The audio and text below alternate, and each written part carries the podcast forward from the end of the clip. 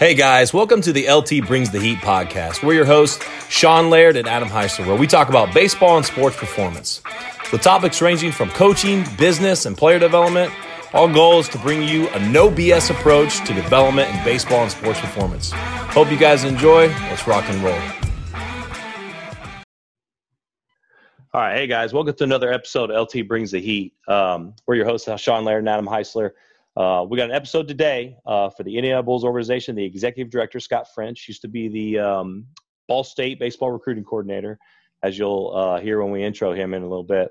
We're basically talking about the rules. We're talking about the recruiting process for a freshman all the way through junior and, and, and actually senior as well as the in the college baseball process. Uh, but we're going to dive into some parents, uh, you know, overbearing parents, and making sure you're not – hurting your son in any way in the aspect of things. Uh, there's a lot of good stuff here. Adam, what, what was some things that stood out here to help people understand uh, going forward?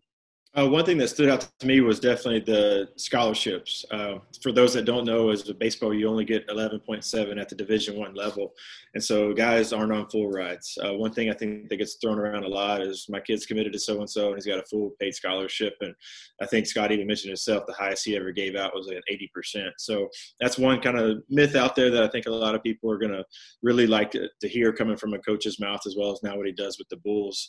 Uh, what were some things that stood out to you?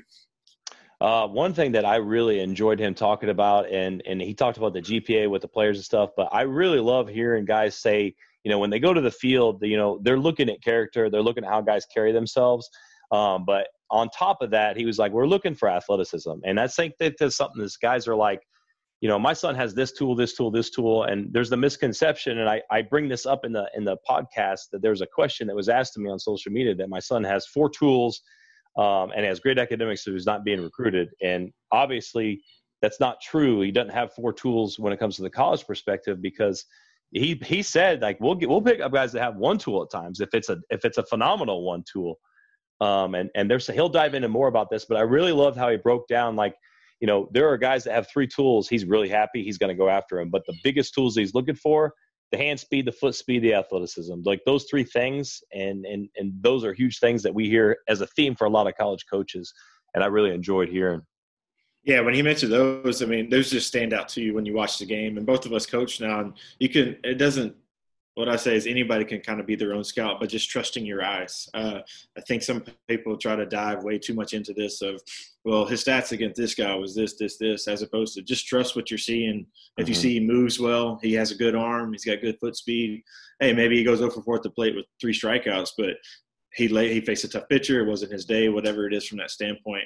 And another thing that uh, he's going to mention in this episode is parents don't compare your kid to another kid just because he's one kid on the team is committed already, or five kids are committed, and yours hasn't yet. And he'll mention kind of just be patient, and uh, that was a really big advice that I'm even going to start taking into effect when parents do talk to me about the recruiting process. Be patient, especially during the times that we're in now, because all this stuff is kind of just throwing a wrench into everything.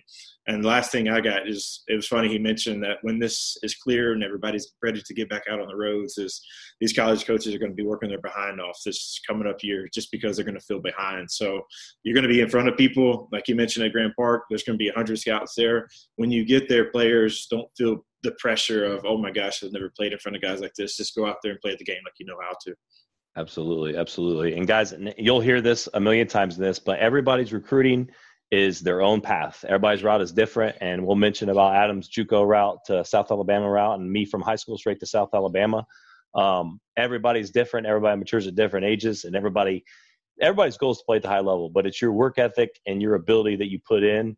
That's what's going to separate you. And uh, this is really good stuff, guys. Some of the rules, uh, advice that we have for you, and a little bit of some story here. So Hope you guys enjoy. Until next time, see you guys later.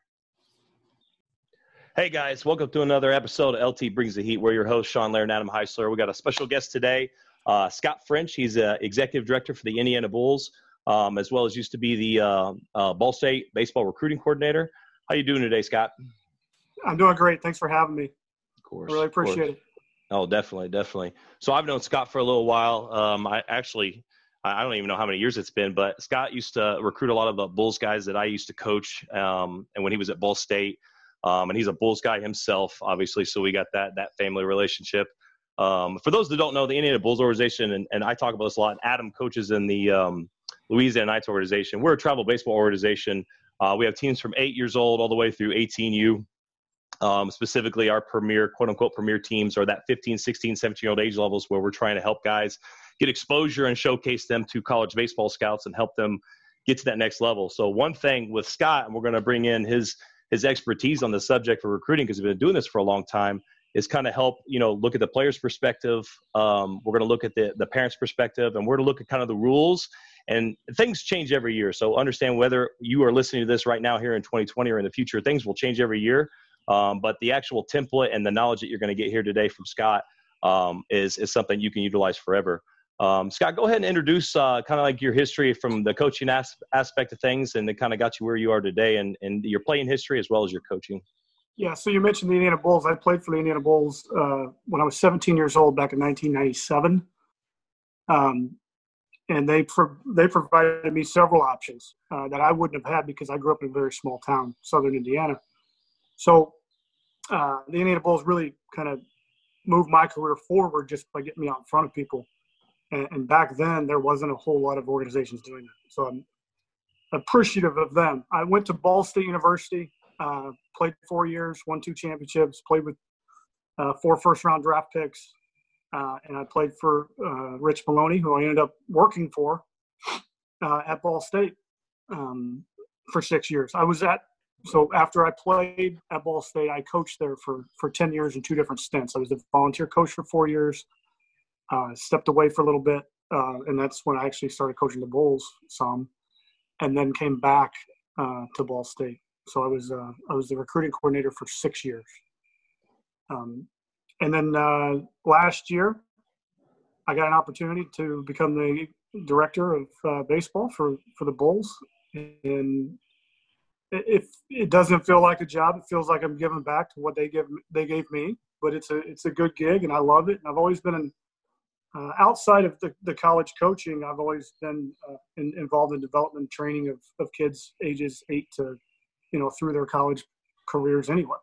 Mm-hmm. So this kind of goes hand in hand with uh, with you know similar to what you're doing with kids. So uh, in the training aspect of it as well. So happy to be here.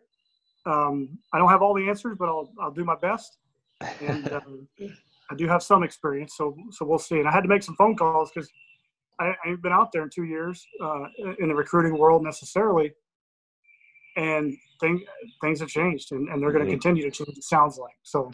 Absolutely. We'll as we get going here. Yeah, and that's it. with with COVID nineteen going on, and there's there's going to be repercussions for this, and, and a lot of college coaches are already starting to experience this with the draft being shortened, uh, kids coming back, and and then the incoming freshmen. There's so many aspects of this thing that's going to have such a domino effect right now. So this is a great opportunity to have a podcast like this right now.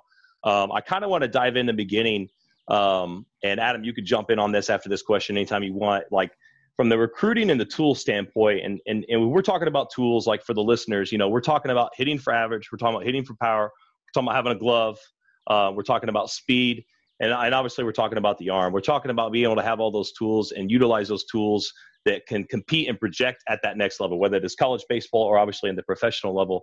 Um, and there's a lot of confusion when it comes to tools. Like you could say, okay, have five tools, right? Or have, you know, four tools or uh, somewhere along those lines. And there's a big disconnect. And, you know, I have obviously with Laird's training, I'll, I'll post stuff on social media. And I, I had this question one day about, I, I basically said, hey, college coaches are not looking at your stats. They're looking at your projectability. They're looking at your skills. They're looking at what you can do, what your tools show they could do against the top level competition in the country.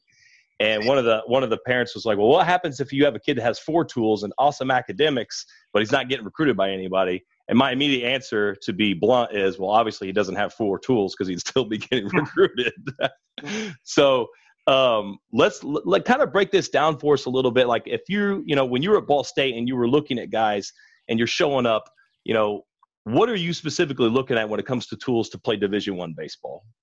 I think you look at present tools wherever they're at. If they're 15, 16, 17, so they're present tools and and the projection of where you think their tools can be.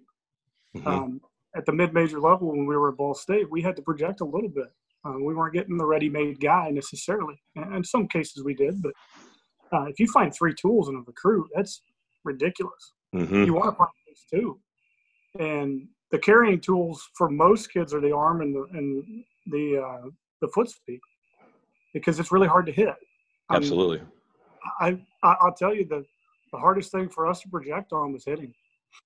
Um, unless the guy was a no brainer. If he's a no brainer, guess who's I mean, Major League Baseball is taking that guy. Mm-hmm. So um, for me, the the hitting piece uh, was hit and miss. I mean, it, we we had a hard time taking a, a one tool guy if the if the tool was the bat. You can't have too many of those guys on your roster. It's just it's tough. But that's not to, that's not to say that we didn't take them. We did. Mm-hmm. Uh, it's just you can't you can't build a team with just that one tool. Now, if you have one tool and your best tool is your arm, guess what? You are your pitcher. So I mean, yeah. If you one way or another, you know, if they come in as a position guy or whatever, I mean, if your best tool is your arm, you, you need to consider yourself a pitcher. Mm-hmm. So, um, finding those tools are rough. Projecting those tools, I mean, there's some there's some difficulty in doing it, but uh, you also look at a kid's athletic frame, his, athleticism, um, athleticism, competitiveness, willing to willing to do what it takes to to to keep developing those tools. So I didn't recruit this kid, but I know this kid. His name is Jeremy Hazelbaker. Uh, mm-hmm. I don't know mm-hmm. if he's around your age or not. Yep. Jeremy Hazelbaker came to Ball State. He ran a six. He ran a six nine. He was six foot four. Had a good frame to him. He ran a six nine. He ended up running six four. Two years later, and he was a fourth round pick. Uh, left-handed hitter, you know, and his best tool was his was his run tool, but the bat came along as he, you know, as he got older. Um, but that's a guy whose tools like really jumped even when he got to college, uh, and he kind of made himself a player. But it was through hard work. I mean, he did it. We didn't. To say that we developed him, I don't. I don't know about that. But yeah. That, you you look for. I think if you if you find a guy with the drive to do what it takes to to continue to get better, guys just get better. I mean, there's so many stories of kids that that got missed in high school. Still today, they get missed and then they go somewhere and they grind it out, and you don't even recognize them two years later because their their tools continue to get better. Now, present tools. I mean, it, it, you're not going to find power in a high school kid. If, if you do, it's it, it's it's really hard. You know. Yeah, yeah. It's gap. It's basically gap to gap, right? Yeah, yeah. It's gap power. I mean, when we were talking to uh, Jeff Mercer the other day on the Zoom call, he said, I mean, if you're a college player, you have to hit at least 12 home runs for you to, to have power where you impact the game. Mm-hmm. And he mm-hmm. made a good point. He said, he said, if you don't, um, if if the home run's not in play, so if you're not hitting 12 plus, how else will you impact the game? How else can you impact the game? With your feet, with your arm, with your glove, with your tools, right? Yep. So he just looked at it as if you're not going to hit ball at the ballpark, what are you going to do? And that's what I would tell families. If you don't impact the high school game and you don't have a ton of projection, you're not going to impact the college game. But if you have that projection, and your tools continue to get better, then that impact might end up showing up. It's hard to hit. The one thing that I did learn through all through the recruiting, if a guy doesn't hit in high school, he's probably not going to hit in college. Absolutely. And he could have the, pretty, the prettiest swing ever, if he's hitting 250 in high school, you know, it's going to be really hard for him at the next level. There are cases, and I know I know some cases, but when a guy hits, he hits most of the time. So I don't know if you guys agree or, or, or disagree. Yeah, hundred percent. Like hitter, hitters hit, and and you nailed it on the head right there. It's especially from a mid-major at Ball State, who and and Ball State's obviously had a lot of success, and you guys have like just produced draft picks out of that college.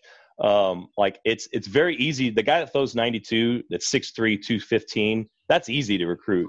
The hard part is is is the hitting aspect, and and and and a lot of part of this, especially the people listening, like you know, everybody can hit that 75 to 82 mile an hour fastball at the high school level. Like a lot of guys can do that, but like the projectability, like when you're watching guys recruit, you want to see the guys that hit against that high velocity. That's what's going to transfer more over to college, and that's why it's so hard because how often do you like you, you'll go to a game and you don't necessarily see a guy throwing 86 87 miles an hour against those hitters that you have to recruit. You kind of have to hope and project based on what the tools that you see that he that fast twitch or that quick twitch is going to transfer to that 90 plus in college. No doubt. Uh, the swing and miss as well. So you, you, try to stay away from the swing and miss when possible if you swing and miss you better hit the ball at the ballpark Mm-hmm. Uh, Mercer brought up a good point on our Zoom call the other day that um, he likes to see guys at least recognize spin. You can teach them how to hit spin if if if you if you can recognize that they can see it, they can lay off of it. So th- that was a big thing for him in his recruiting. He's had a lot of good offensive teams wherever he's been too. So I, we had a really good offensive talk the other day. Um, but I, I, am totally in line with that. So you you got to be able to hit the velo, and, and, it takes bat speed to do it, bat speed and timing. But the the whole breaking ball thing was something Mercer in there that made sense as well. So yeah, that makes that makes total sense, Scott. And I'm glad that you brought up the hit tool because from a speed standpoint, the clock's going to tell you how fast you are, and then from a throw-in standpoint, the radar gun is going to tell you how hard you can throw. From the hitting standpoint, you mentioned it's kind of the hardest one to recruit.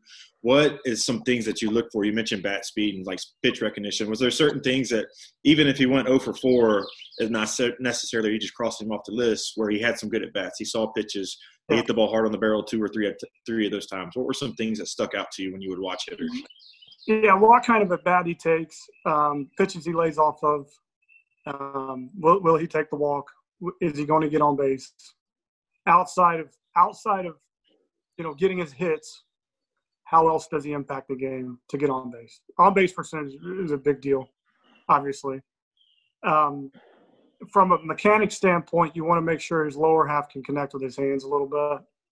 Um, you see bad lower half hitters at, at, times, and for me, it was it was about the rhythm and how the lower half got ready a, a lot of times because I can fix the hands and the barrel uh, angles. I can fix his angles and his body positions. Does his body function? Mm-hmm. Uh, so that, from a hitting standpoint, that was at least what I was looking at.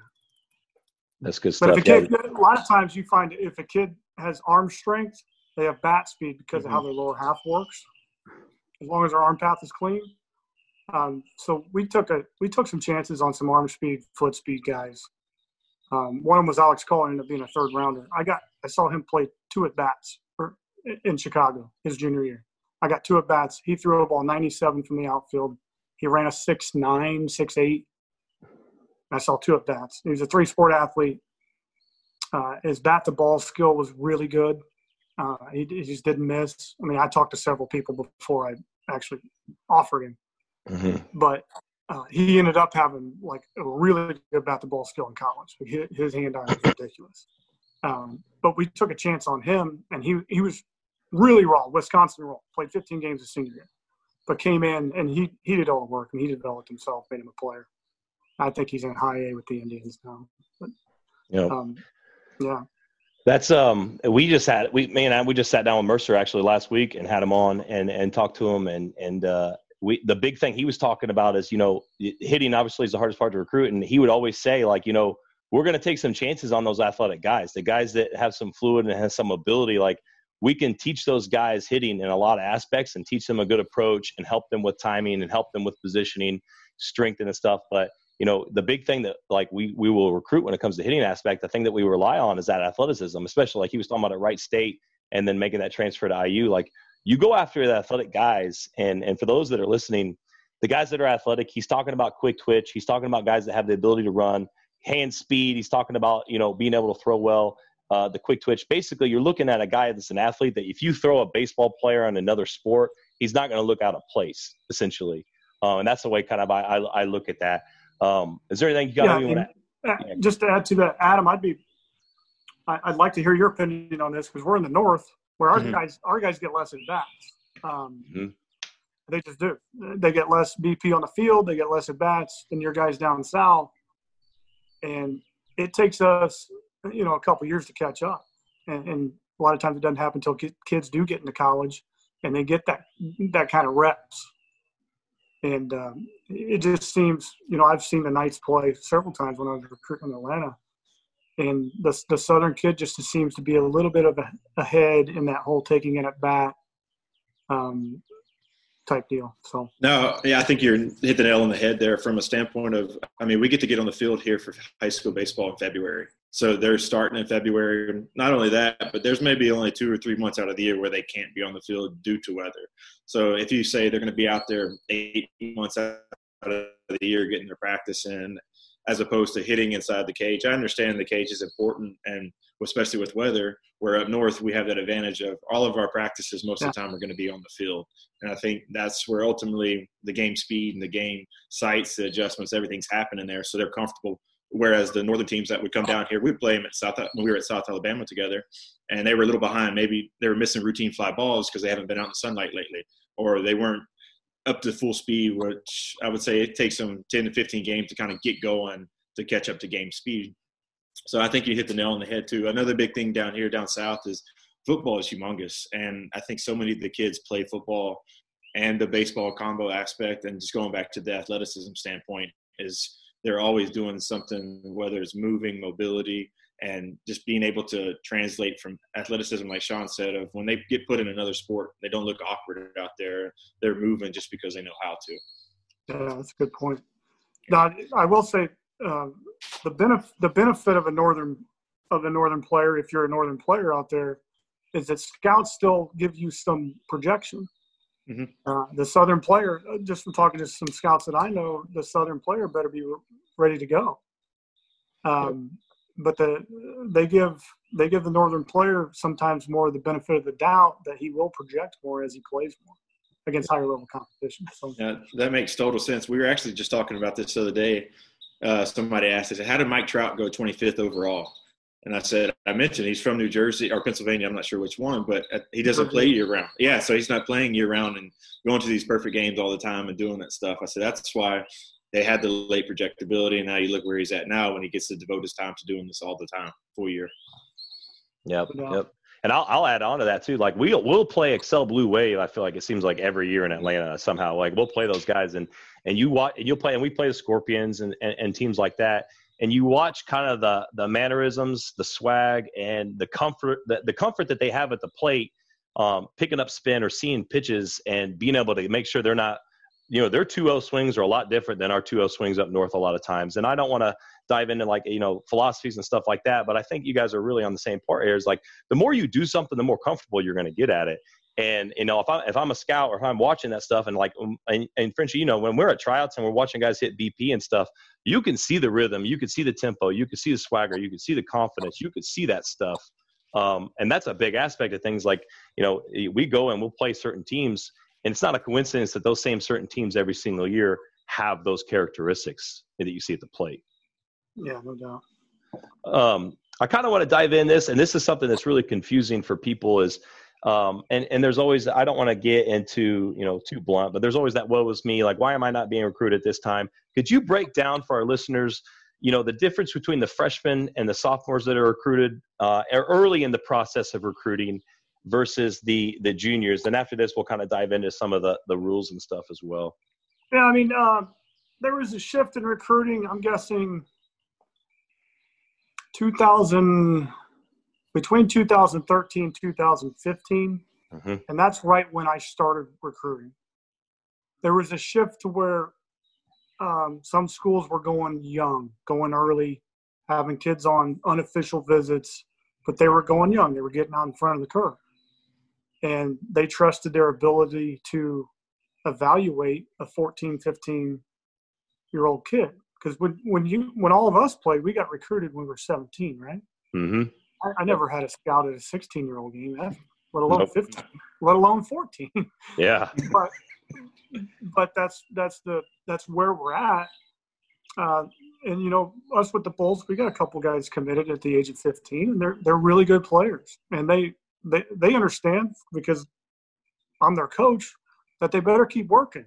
Mm-hmm. because um and, and, I don't I don't worry about either one of them but the whole recruiting landscape is they're they're trying to get you early and and the two guys I got committed they're both really good players and and they made good decisions but uh, when that all went to early that actually did not hurt us one bit at Ball State because we were on late bloomers anyway. We were on, and we always had the money left over to be able to, uh, you know, we were that guy with money, with scholarship money, when everybody else was done.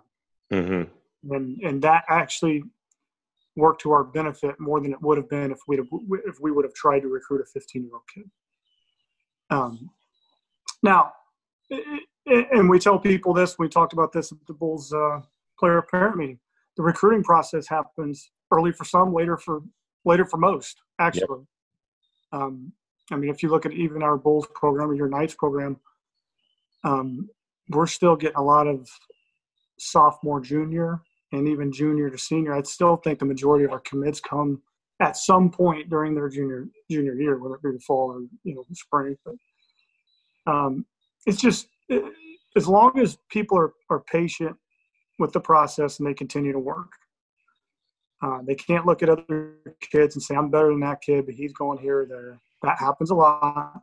Um, they they just need to keep on their grind because uh, you just never know. I mean, the the scouts are getting more looks at guys now too. Well, not not during this time, but typically uh, guys get more looks on these kids, so they get more comfortable with them. And I think kids are making the right decisions. I don't I don't feel like I don't feel like they're getting recruited too young because uh, they're getting they're getting seen, and, and I think every, all the adults kind of put the kid in the right spot, being the parents, the coaches, and even the colleges. I, the colleges recruit a 15 year old kid longer than they would recruit a 17 year old kid.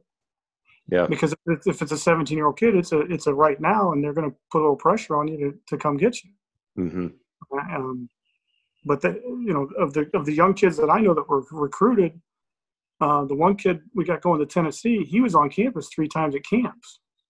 He got to know the coaching staff because I, I called him and was like, hey, uh, you know, I just wanted to make sure these kids aren't making impulse decisions.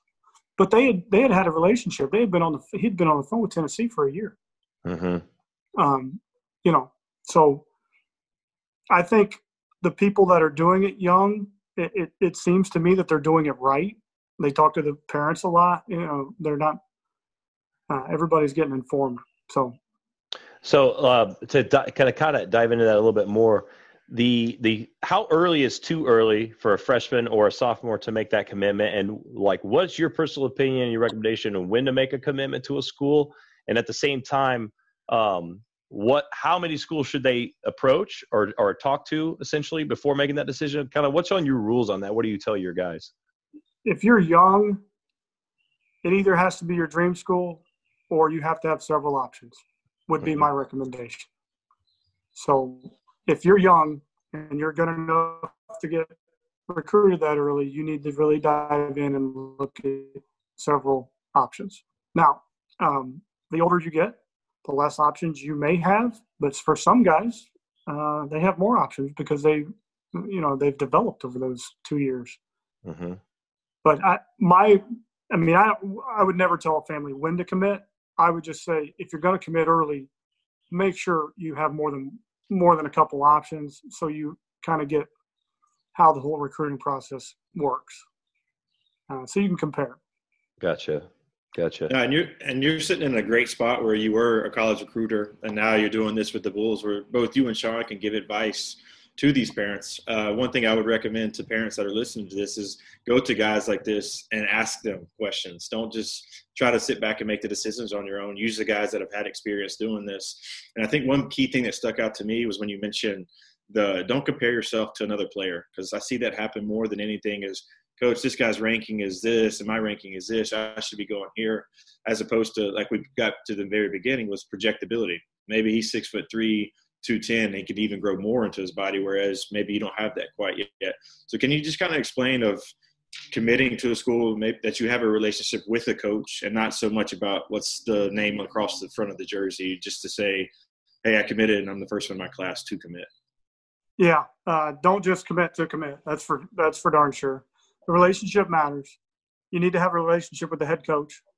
The head coach writes the lineup. The head coach makes pitching changes um, it's obviously it's good to know the recruiting coordinator and to know you know if you're a pitcher to know the pitching coach, and that all matters. But I, I think you got to have a, a, pretty good relationship with the head coach because he he makes all the important decisions. To be honest, um,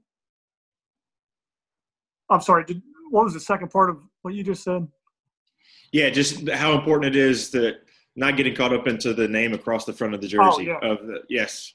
Yeah, no doubt. And and to touch on the ranking piece too, Um, I know in the South sometimes you guys use perfect game maybe a little bit more. Up here we, we were we've been using from a recruiting standpoint. I used Prep Baseball Report, Mm-hmm.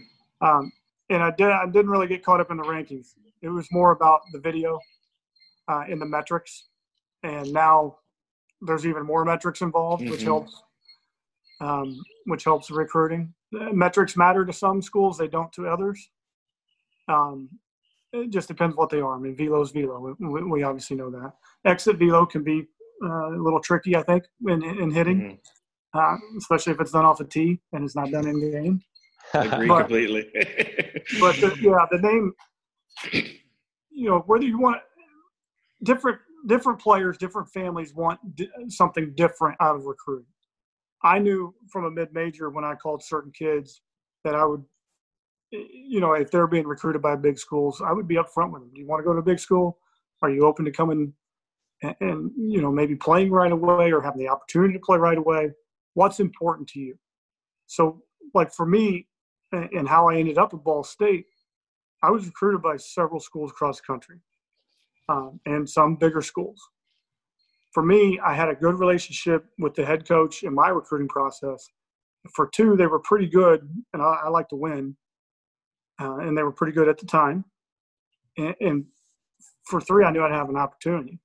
I mean, I, opportunity to play. I, I wanted to play. I, I, most of these kids never sit the bench their whole life, and then they get to college, and that's first time. So it's a, it's a it, to get back to that.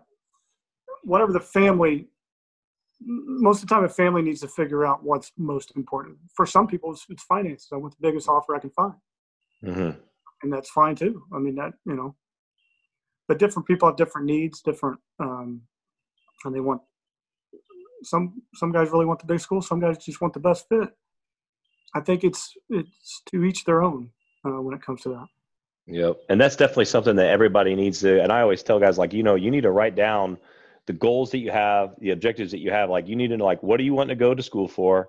How much, eh, like you said, the big thing is like, how much is money important? Now, obviously, baseball not getting full ride scholarships, you know, a good scholarship, you know, 25 to 50%. There's a lot of guys that are averaging somewhere right around that range.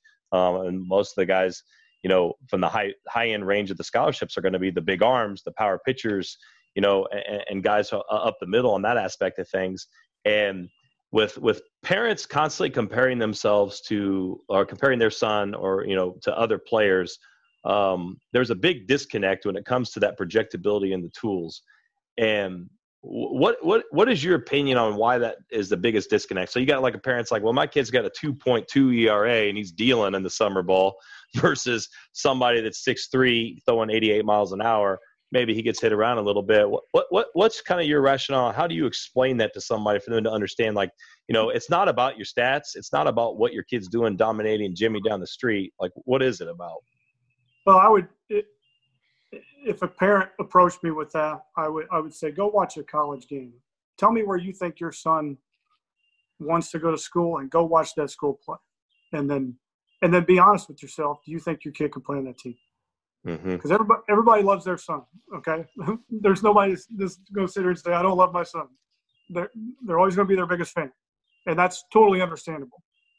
Um, but the the nuts and bolts of it are, um, the college game is different than the high school game. It's more physical. It's faster. It it, it requires, um, and depending on what level you're playing at, that's why they have different levels, right? Division one, Yep. two, three, and kids end up in certain places for reasons.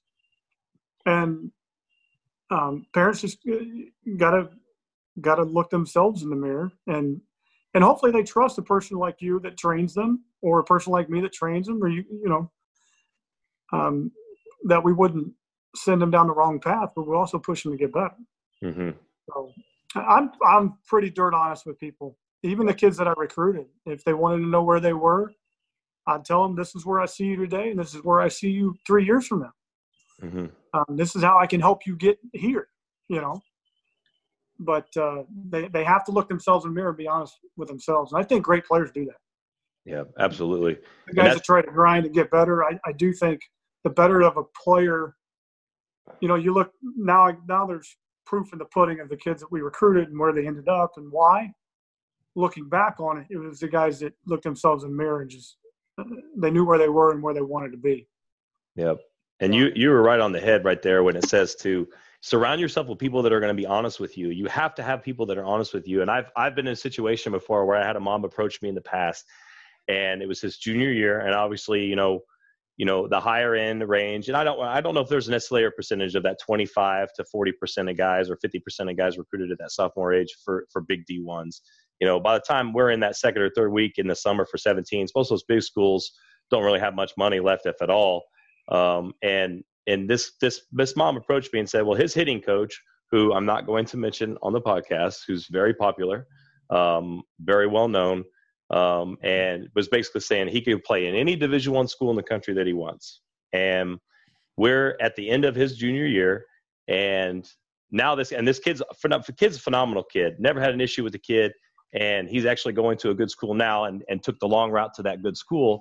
Um, but he was being told a certain thing, and what I said, and this was my response, is I see what that person is saying, but it's not there yet and i think that's the big the big problem is that like people confuse like you're saying is like that person can play at that high level but it doesn't mean that they're there now.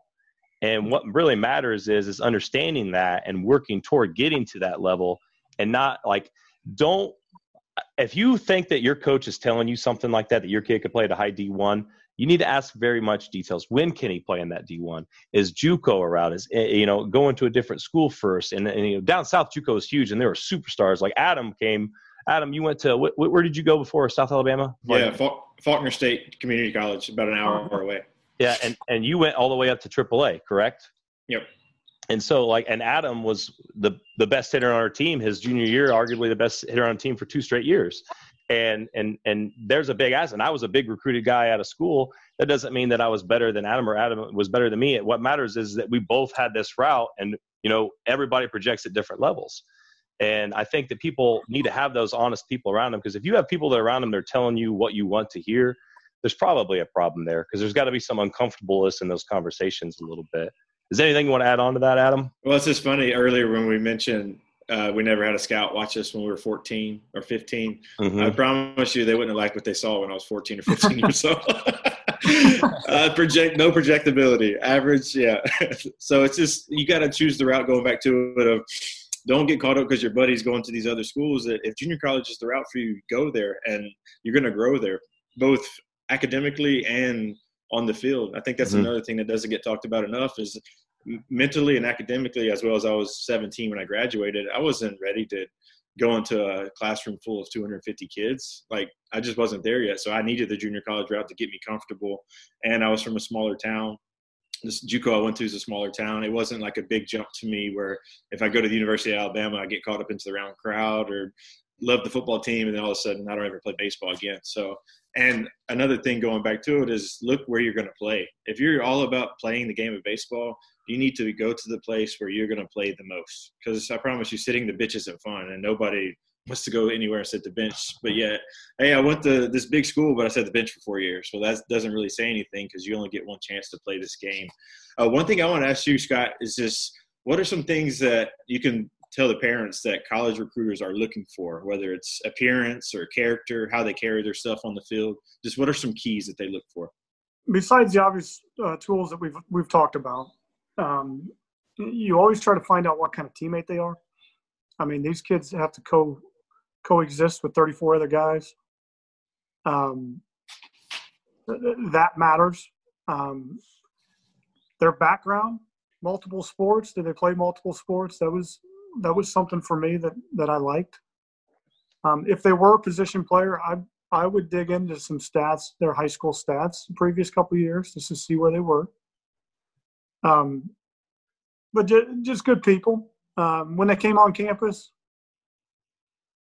if, they were doing some of the talking and not just their parents talking, that was a big deal for me. So like when that was a big deal for me and Rich. So when a kid came, let's say he brought both of his parents, um, we want to make sure the kid had a voice in the room and, and had enough and would take enough initiative to to ask his own questions and, and be a part of the process typically those guys were go-getters. Those guys were were, were the the type A type guys that you look for. Um, and that was that was something that we liked. So that, that's what I would say. Yes, absolutely. Um, can you break down for so uh, the rules change every single year? Can you break down what is allowed uh, from the freshman year of the recruiting process at that 14 to 15 year range all the way to, to, to, the junior year and how kind of things change year to year? Obviously, um, we talk about this all the time, but for basically break it down for people that are listening that might not know anything about yeah. it. Yeah, so I had to make a call to make sure I was, I think I'm right. So let's just say I think I'm right, but who knows? So if you're a 14, 15, if you're, uh, let's say, eighth grade freshman or sophomore, this is all very similar, or it's it's the same. Mm-hmm. If if a coach wants to reach out to you, he has to go through your summer coach, your high school coach. He cannot contact you personally. You have to contact them. So that you know, we set up phone calls for these kids. Um, when a school calls me and wants to talk to a kid, I text him, say, give him a time. He gets a hold of it. At that point, you cannot go on campus on any kind of a visit. You can go to their camps. Okay, you're not supposed to be offered at a camp. Mm-hmm. So they cannot offer you in person at a camp. They cannot talk scholarship money at a camp. Once you get past your sophomore year, September 1, as you're entering your junior year, you can take now you can take official visits your junior year. If you take one your junior year, you cannot take one your senior year. So you only get one official visit per school. And I don't know if the limit is still five. We had five back in the day and it was still five a couple years ago. I didn't ask on the limit, but you can only take one official visit your junior year or senior year to a school. Mm-hmm. You can take unofficial visits at your own cost anytime you want after September 1 of, of your junior year. Mm-hmm. Um, but that's pretty much where it opens up, and the, and the rules become the same for a junior and a senior. Mm-hmm. So uh, you're seeing this is why you're seeing a lot of guys trying to lock up players their sophomore summer before everybody in the country can just call them freely. Mm-hmm. So, and that's that's smart on the recruiter's part, to be honest. Yep. Um, and then at that point, they can call you. You can call them. You can text. Uh, communication after September one of your junior year is pretty free. So, um, I think that's about it. You still sign a national letter of intent uh, yeah. November senior year, and that that's the only thing binding to you to that school. So any verbal uh, commitment really has no bearing other than the fact that it's probably a handshake deal. Mm-hmm. And, and I'm, you, I'm glad that you yeah I'm glad you mentioned the verbal handshake because I think a lot of kids will get caught up into the verbal stuff, but they don't realize that that can get taken away at any time if you quit working and quit improving. They're kind of right. we talked we talked about the projectability is just because you verbally shake hands with somebody and say we're ready to roll, don't get lazy and just kind of back off everything. You have to go even harder just to make sure you keep that spot.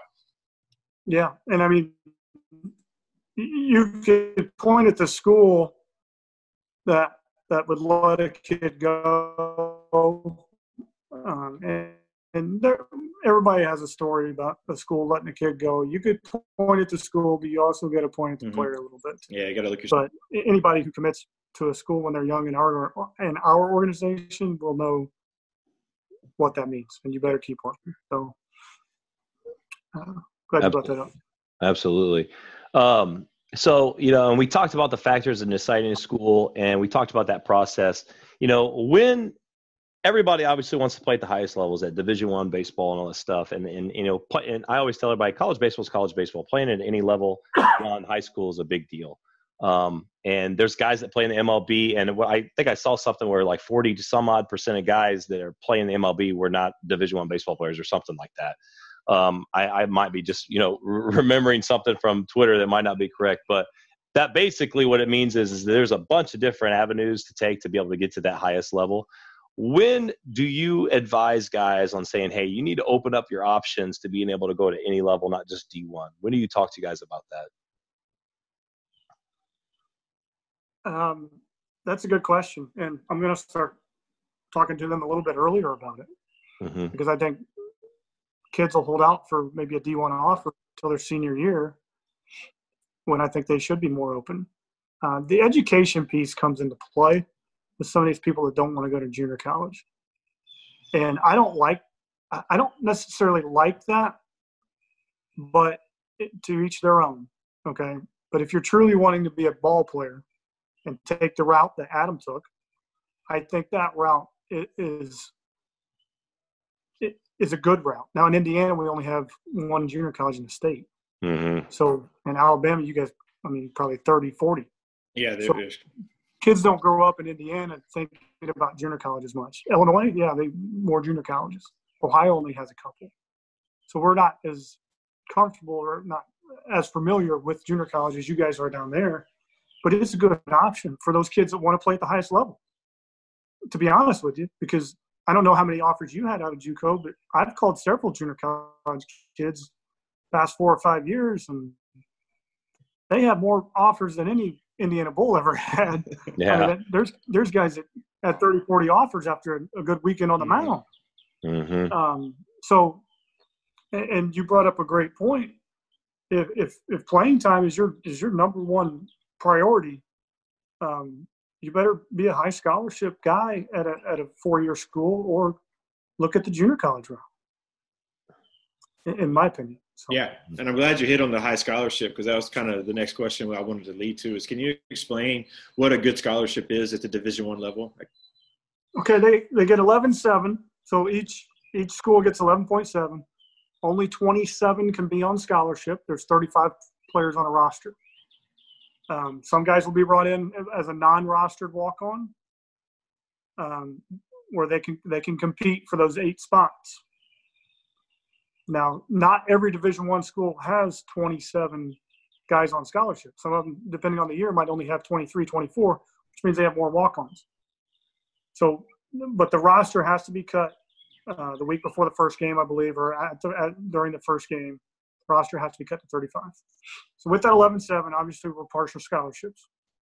Um, some schools can stack academic and athletic, and I was able to do that uh, at, at my old school, and that's always a good situation. So you know, the better of student your son is, the more opportunity he has to to to gain money.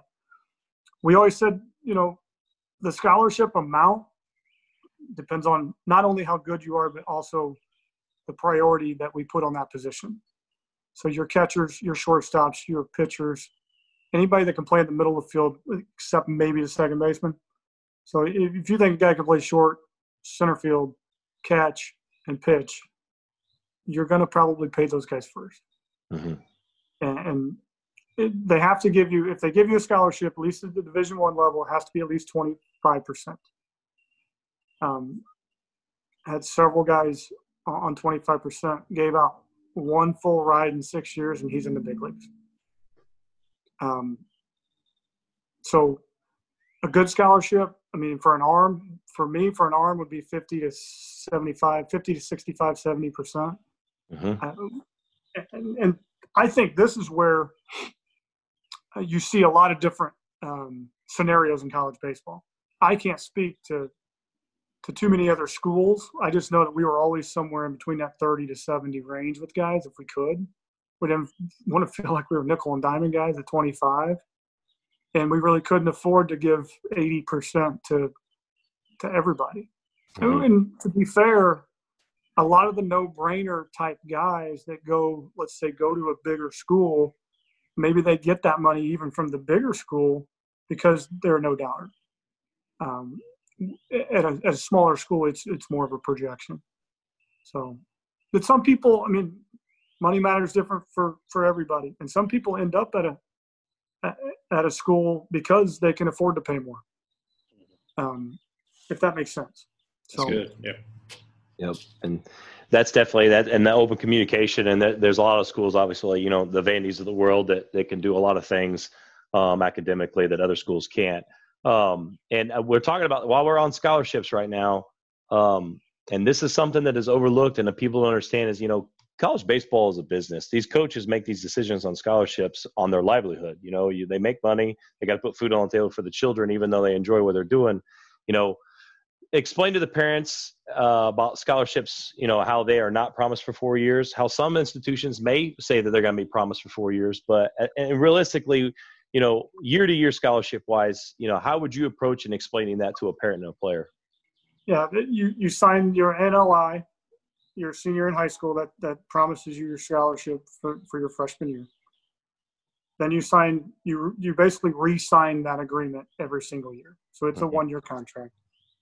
Um, I can't speak to how guys cut scholarships or don't cut scholarships. We just we just never cut scholarships. I do think things are in play at a lot of institutions where they're not allowed to. Uh, so I'm I definitely will not mention a particular school in this case, but I'll just tell you that uh, you need that's that's another thing or another reason to have a good strong relationship with the head coach. hmm So you know you can always walk in his office and look him in the eye and talk to him about whatever you want to talk to him about. Um, and when it comes to scholarships, I mean, I some places, you know, maybe if you don't perform, they pull your scholarship. Yep. Is that on the player? Is that on the school? That's that's I think an individual. I think each situation's different. hmm Now we could pull scholarship if you were academically ineligible, if you became academically ineligible, or if you had, um, you know, you got in trouble with the law or something. So that, those are the two things that we could pull scholarship for. We never really had to. Yep. And uh, I'll kind of use my story a little bit, and I'll dive in. Um, I'm going to start out with I love South Alabama. I wouldn't trade that for anything in the world. Um, and Adam knows, you know, kind of the adversity and the trials and tribulations we had as a as a top top program, but a mid major program at the same time. But I was I went on scholarship South Alabama, um, and my first year I showed up, I had uh, fractures in my L4, L5, S1 tearing my ligaments and and and I had some disc issues, um, some degenerative disc issues. And the first year I was I was still on the scholarship that I committed to, and I had to go in there after the first year, taking a medical red shirt because I couldn't play, obviously. And they basically said like, "Hey, we've got to cut your scholarship down," and they didn't really cut it. And I'll give them credit to this, is they didn't cut it much, but they cut it, you know, enough to piss you off, obviously. But at the same time, like you got to look at it from both ends of the spectrum. Like I, you know, I was 19 years old. I didn't do anything to produce to the program that first year. And so I understand, like, even though I'm 12 hours away from where I, I, you know, in Indiana, you know, they've got only a certain amount of scholarships. They had to give some of that money to somebody else in order to pick people up. And I understood that. And one thing that I will say is they said, hey, if you produce next year and you show up, your scholarship will be right back where it was. And, and, and you do what you're supposed to do. And so, you know, I have a lot of respect in that aspect of things, and I could definitely see both avenues. And there's a lot of organiz- a lot of programs, and again, we won't mention any that you know say you're injured, all right, peace, you're gone. And and that's one thing that South, like you know, they did things, and I and looking back on it, you know, no matter what, you somebody's taking money away from you, you're going to be mad, no matter the situation, because I knew what I could produce and knew what I could do. And again, I ended up having a good couple years, and and I my back didn't really heal for three years until my junior year of college, and I where I felt okay.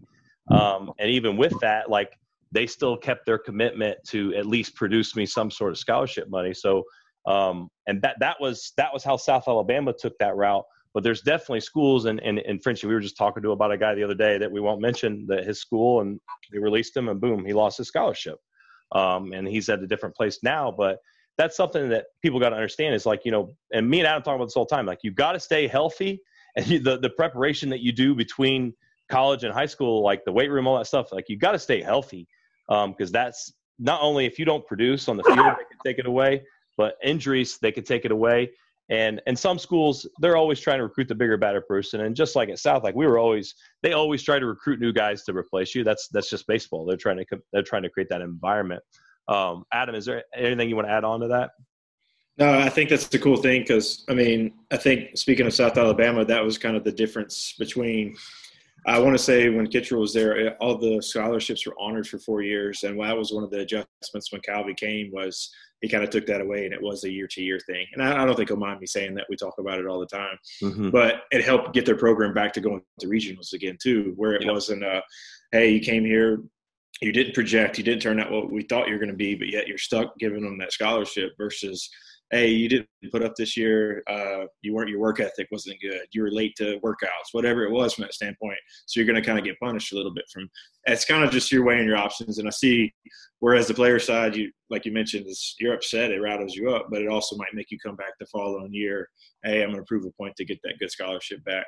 Hey Scott, what uh, I want to kind of bring up the parent situation on how to handle it both when you were a college recruiting coordinator and now in the position you're in of how important it is to not be overbearing or kind of like track you guys down or follow you around and let you do your job when you're there to watch the player. Yeah, no doubt. I mean, I think uh, it's it's just being respectful. I think you just got to put your um, you got to keep in mind that that's their job. And let's say if you're a school teacher and I walked in your classroom, I mean, wouldn't you think that's a little bit weird? If I walked in your classroom and just started talking to you, so yeah. Hey, man, are you are you sure you're teaching this right, Scott? Like this, you're not right. teaching this right. right. two plus two is not four. um, so yeah, it, I've only seen a couple. I mean, I've only been a part of it a couple times to where the, the parent would just get so involved, um, and that'll turn you off. I mean, that, that that'll definitely turn you off. You gotta let your at the end of the day, you gotta let your child make or break his own career. So it, it, it's up to your child. just know that the the, the guys that are wearing the polos, watching the games, the stopwatches, and all that, they're smart enough to figure it out. Mm-hmm. Um, we're in a we're in a world now to where kids are getting missed missed less because there's so many more scouts at games. Uh, these guys are guys are out. I mean, these college guys are grinding, and mm-hmm. wait till they wait till they're let on the road again. I mean, mm-hmm. you're, you're gonna see them every day, and you do anyway most of the time. Mm-hmm. So kids aren't getting missed. It's just parents need to be patient. Um, that's that's easier for some than others. But um, Man, and a lot of that's because they're seeing their teammates. Mm-hmm. You know, that situation a lot of times becomes when they see their teammates start to commit or whatever else. Yeah. And I don't want to call it jealousy. I just I, I wouldn't say that. I just there's a sense of urgency mm-hmm. in that situation. Yeah, Which like is understandable. They just got to be respectful. Yeah, fear of missing out, and that's it's weird. So you're saying the parent that rubbernecks, it's really loud, and you know, is constantly going to the dugout and constantly talking to coaches, like that actually hurts the kid. That's that's kind of crazy. Isn't it amazing that we have to say that stuff? Yeah, and at some point you got to stop carrying your son's uh, backpack. Oh my God, yeah. Don't even get me started on that. That's a rule. Like drinks, no drinks during the game, and you'd be surprised like how many people get get upset about saying, "Hey, don't bring drinks in the middle of the game." Like get everything they ready before the game, and then boom, like it's yeah. it's the game's on. Um, yeah. And we had we've had parents, and I, you know, it's it's one of those conversations where you don't want to embarrass them in front of other people, obviously, because that, that puts a problem. But you got to pull them off to the side, and it's a delicate conversation because you want to explain to them, like, listen, like if there's a college coach there, leave him alone. Let him do what he's wanted to do. Like, don't tell him that he hit 95 playing wiffle ball in the backyard. Like, nobody cares. Like, let him do what he's supposed to do. And and and the, here's the thing: whatever you say as a parent is not going to help your son. It's not going to help. It could only hurt him. It can only hurt.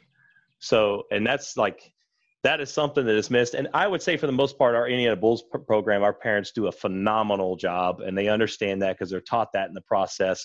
Yeah. Um, but there's there's definitely one or two things that, and it's most of the time it's not on purpose. They just kind of do it unknowingly, and they don't understand kind of the the you know the bedside manner, if you will, of of being a parent at that recruiting process.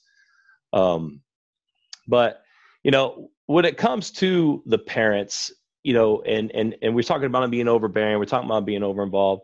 What's your biggest advice to them for that recruiting process for the kid? Like, well, how can they benefit their son the most? What what what's your advice to allowing them to maximize their son's potential? Like, what should they do? So with with all these guys being out, you know, you come to Grand Park on any given day, you could play in front of hundred people, hundred scouts.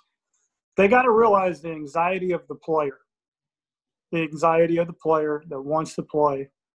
Um, and he's playing in front of, you know, hundreds of scouts. And this might be the first season he's really seen scouts like this. I mean, it, it takes, there's enough pressure on him.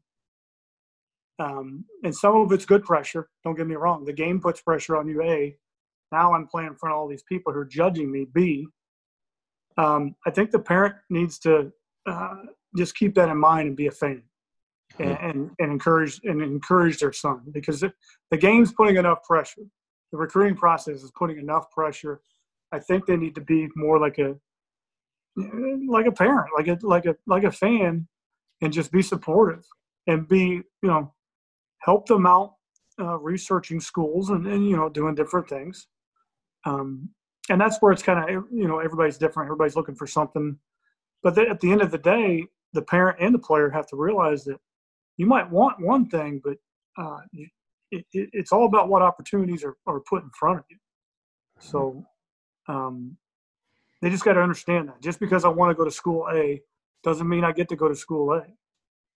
You know, I got to I got to be ready for school B, C, and D, and, and keep all my options open and be ready to, um, you know, do do my own research as it as it comes uh, my way. Because the, the player doesn't get to pick where they go all, all the time.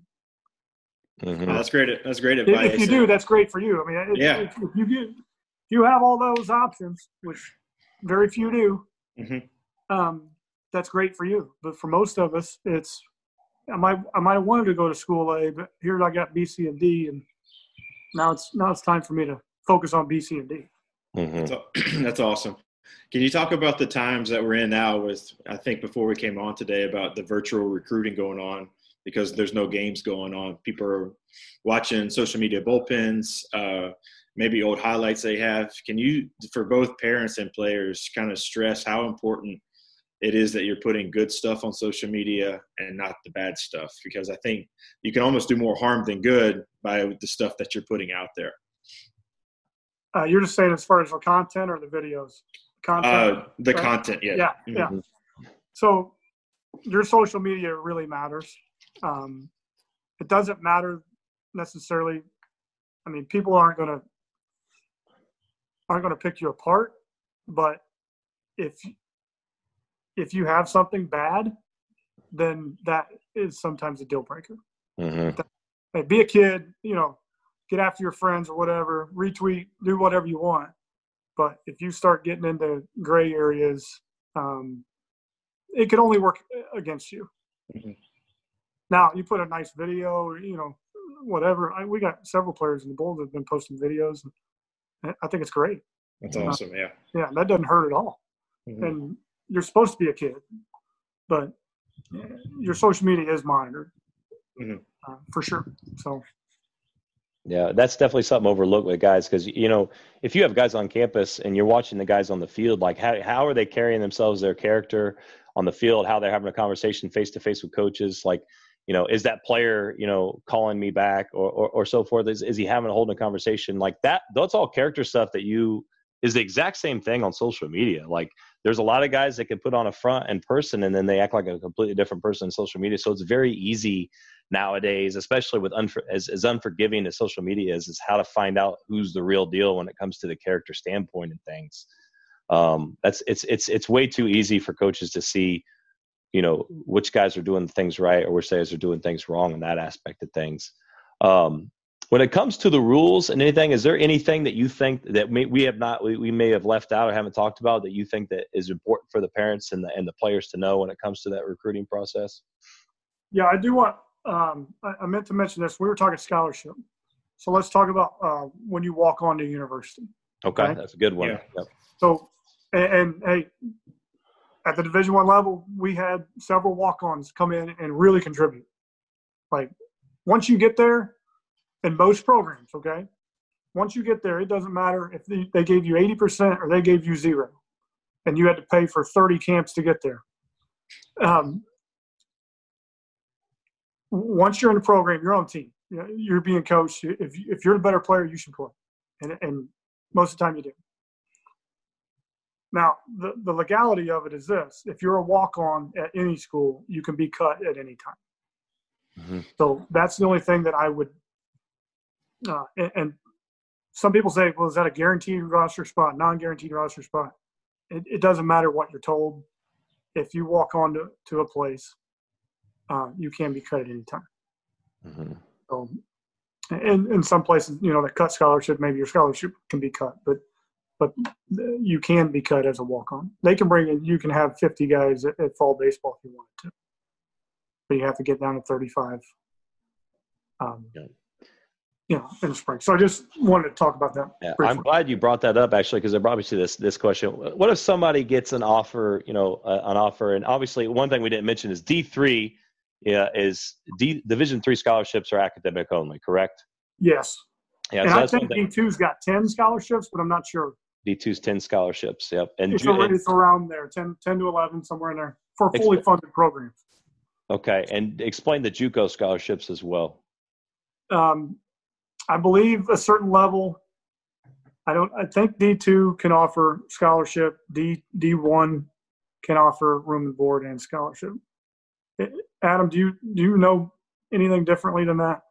I, so in the state of Alabama, all you can get is room and board and gotcha. tuition. Yeah, I mean, sorry, the other way around. You'll get tuition, your books, and everything. You have to pay for room pay for room. You have to pay room and board. Okay. Yes, that is correct. I, I, think I think the majority of those are like that. I do know a couple D one JUCOs that pay room and board, and yes. I don't think they pay for everybody room and board. They might have so many, but I I need to look into that. That's, a, that's a good question. Yeah, because in Florida as well as Mississippi, they can give that, and they'll give the stipend as well. So it's almost that's why some guys will leave to go to those states. Now in the state of Mississippi, they're only allowed three non-Mississippi kids to come over. So they're oh, very oh, wow. select. Yeah, they're very selective on which ones they pull into. So there's a little bit more rules in there, but in the whole state of Alabama, I think that's more common across the country. Is it will take care of the tuition and books. You have to take okay. care of the room and board. So um, it, it, it, turns out to be way better financially for most. Mm-hmm. Yeah, uh, the, the, JUCO round. So, say a guy is getting offered a JUCO, um, a JUCO round. This happens a lot. You get guys they offer that are at, at the D two level or maybe a JUCO level offer scholarship, or a preferred walk on or just a walk on spot at a Division one uh, university. This happens all the time. Uh, I had a lefty this past year that I think had played a lot of D ones that you know, you know didn't exactly get some of those offers. Um, what's your advice on guys like that? Um, how do you make that decision? And I know that's obviously a personal thing. Um, but I, I, really get irritated when people don't understand that JUCO is a great route that you could take. Um, what's what, what's a what's a advice that you have on that, Scott? Well, I think um, it is personal as far as is it education you're after, is it playing time you're after. I think how good's the program type of thing. Mm-hmm. Um, kids will walk on to good programs a lot, lot more than they'll walk on to bad programs. Yep. If that makes sense. Um, I would not walk on to a losing program if I had a good D2 offer. Yep. If, if that makes sense. And I would mm-hmm. always take a look at the junior college route. Yep. Um, I always tell guys like the development aspect and what's gonna what's gonna make you a better player. That's probably the biggest factor there. Like ignore the D one, and there obviously there's gonna be something. Oh, it's D one and they don't have a money issue, they're gone. Um, yeah. But the development aspect of things for me is is most important. I had a guy that I trained at LT that's making the transition from uh, a D2 program to a JUCO program with with hopes of going to a D1 program, but he's leaving that. The first program he's leaving because there was no development. There was he just not happy with the situation that he's in. Yeah. Um, so that, that's one of many people in that aspect of things. There, there's a lot of guys. The development is such an overlooked part of the process, and it's not asked about enough. I think on scholarships because people walk into colleges and they're like, you know, especially at the higher, the bigger, bigger schools, they're like, oh wow, this is the facilities here. This is this. It doesn't matter how nice the facilities are if there's not somebody that's worth worth a damn coaching. Uh, the one thing I'll add to this, if you if if you're able to have a visit on a campus, and I don't care if it's JUCO, D two, D three, D one so if you're old enough, if you're old enough to be on campus and, and you get to see the team work out and you get to, you know, you meet the coaches in person, make sure the, the, the player, you know, if I'm talking to parents here, make sure your son has a conversation with players that mm-hmm. play in that program. You'd be very surprised that the players mm-hmm. do not lie. Yep. In my own recruiting process 20 years ago, I had three or four guys at one university say, do not come here. Great advice. I'm not. I'm not yeah. lying. They were older. They were 21, 22 years old. They, they had bad experiences. These were guys that even played. Mm-hmm. One guy was their starting center, you know, starting center fielder, and he said, "Do not come." And I said, "Okay." That's probably the best advice you just gave right there. It's something we completely overlooked to thinking about is ask the players. It's, it's like with any business, ask the boots on the ground. They're going to give you the biggest honest opinion on on on the situation, whether it's an organization, a business, and especially in college baseball. Um, yeah, that's great advice. At the end of the day, you got to take. Uh, I think when you're making a decision as well, you got to take baseball out of the equation for a second and say, would I go to school here? Would I have a good experience here? Am I going to enjoy this?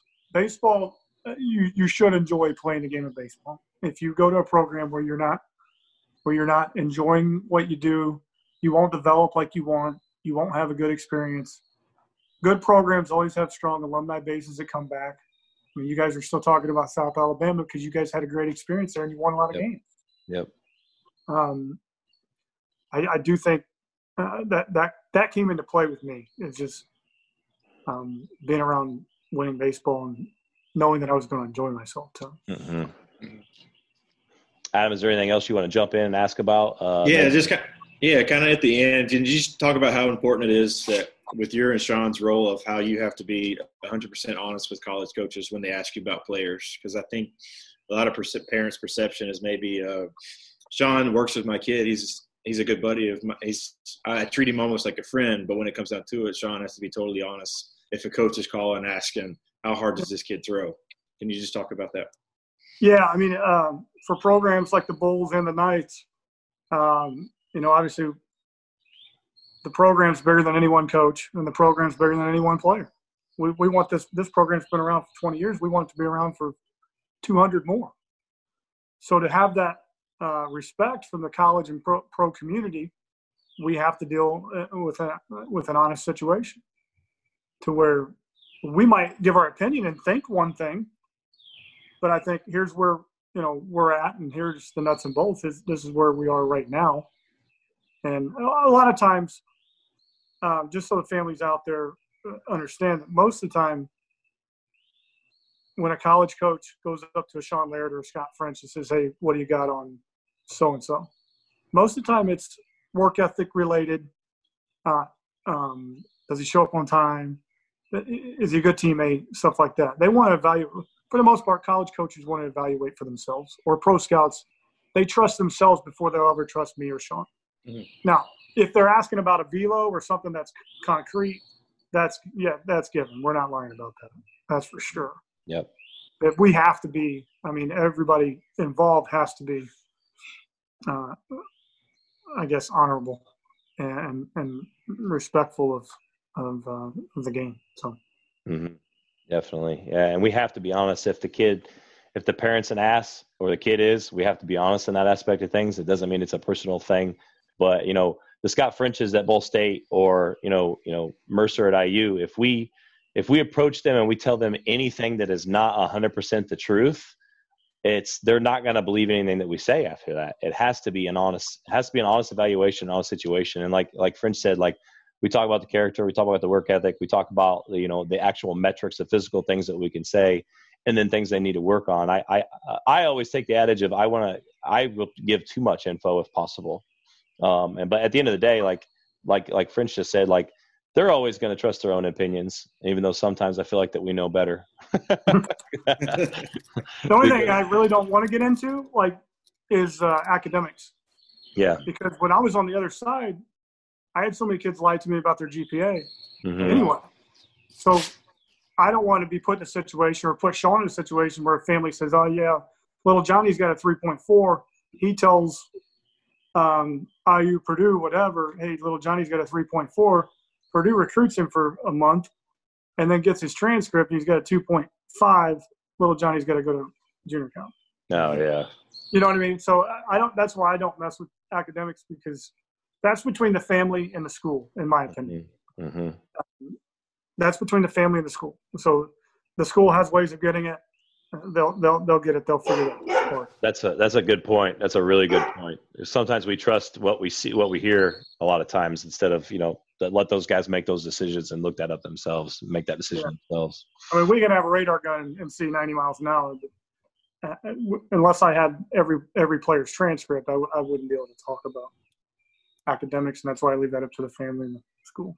That's awesome. Well, Fritchie, man, we appreciate having on uh, coming on today, man. Is there any final advice that you have for you know high school guys that want to play at that college level? Anything that you you know that, that, that you know you've been around a long time, you've seen a lot of guys, you know, you know, you've seen the theme of the guys that perform at the highest levels. And if there's anything you want to add here, like you know, uh, go ahead and shoot and your opinion on this. Well, I just think now more than ever in the situation that we're in, um, you got to stay on your grind. hmm you got to you got to control what you can control.